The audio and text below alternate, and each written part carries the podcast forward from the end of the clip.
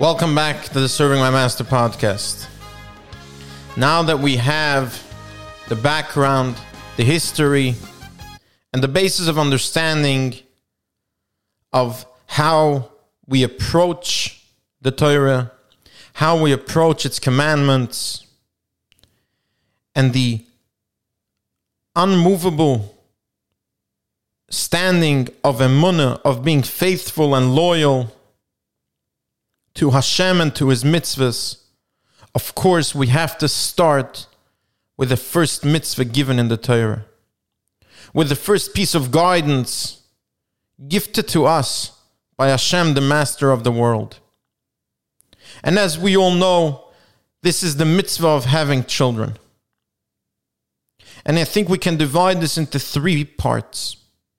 The first one, and most obvious one, Hashem instructed us and showed us the importance of the continuity of this world, of making sure that there will be another generation, of making sure that there will be another generation of servants to fulfill the will and the wish of the master of the world. And indeed, how important is that? It is so important that this is the first commandment, the first mitzvah. To make sure and to make certain that the service never ends. Bringing out that importance, that message that needs to be in the forefront of our minds every single day and every single moment. That the service to the master of the world could never end, because indeed, if it did, there would be no point in a world. There would be no point in a universe if there is no one in it to serve its master, if there was no one in it to fulfill its original purpose. And of course, for that, we were told as the first mitzvah to have children. But let's take it to another level. We were told to have children to prepare for another generation to show us that not only do we have an obligation to do what we need to do in the moment, but we have an obligation to prepare for what's coming. We have an obligation to make sure that we have the tools and the ability and the capability to do what we need to do and to fulfill what we need to fulfill. Because as we will see, many of the commandments in the Torah Many of the guidance that were, was given to us is to follow through and to put forward everything that we have and everything that we were given.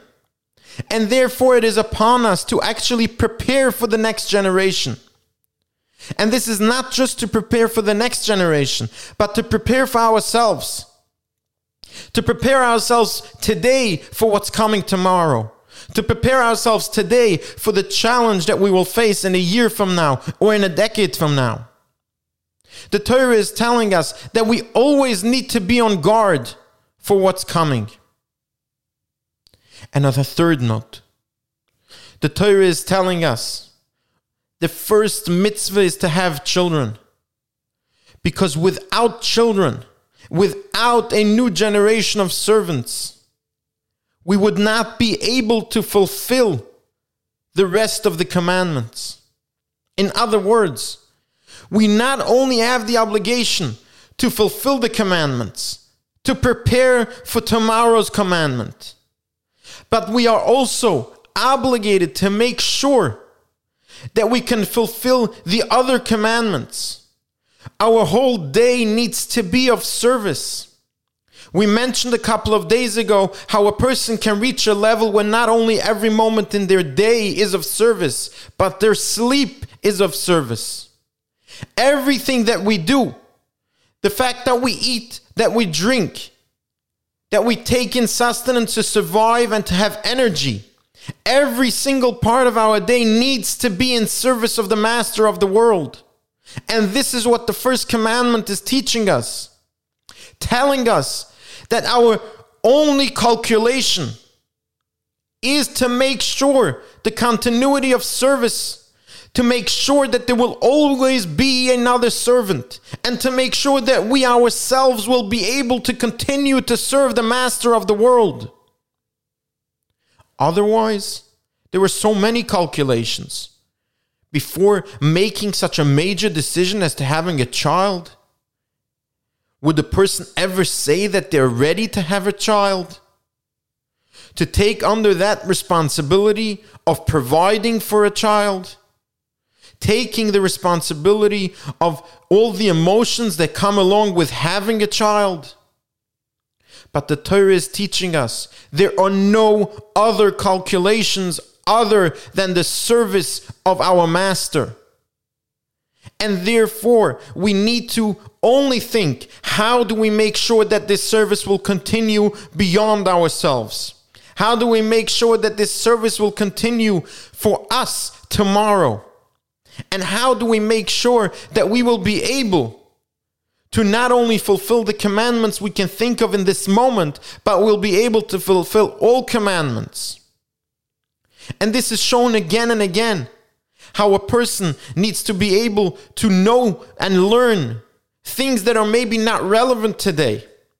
Things like the commandments that are relevant to Eretz Yisrael and to the Beis Hamikdash, which should come b'mhera, and how a person has a chiyuv to learn those things, because indeed we have to be ready to not only serve and to not only fulfill the commandments that we have today, but we have to prepare ourselves to be able to be in full service of our Master at any given moment, no matter what the service might demand at the time.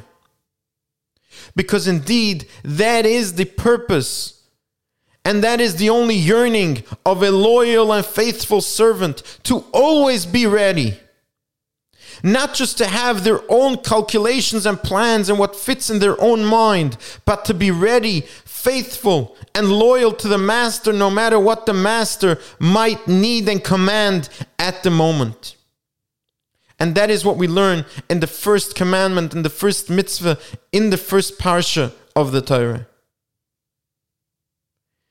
And maybe, just maybe, this is something that is telling us how we're supposed to look at every commandment that comes after that.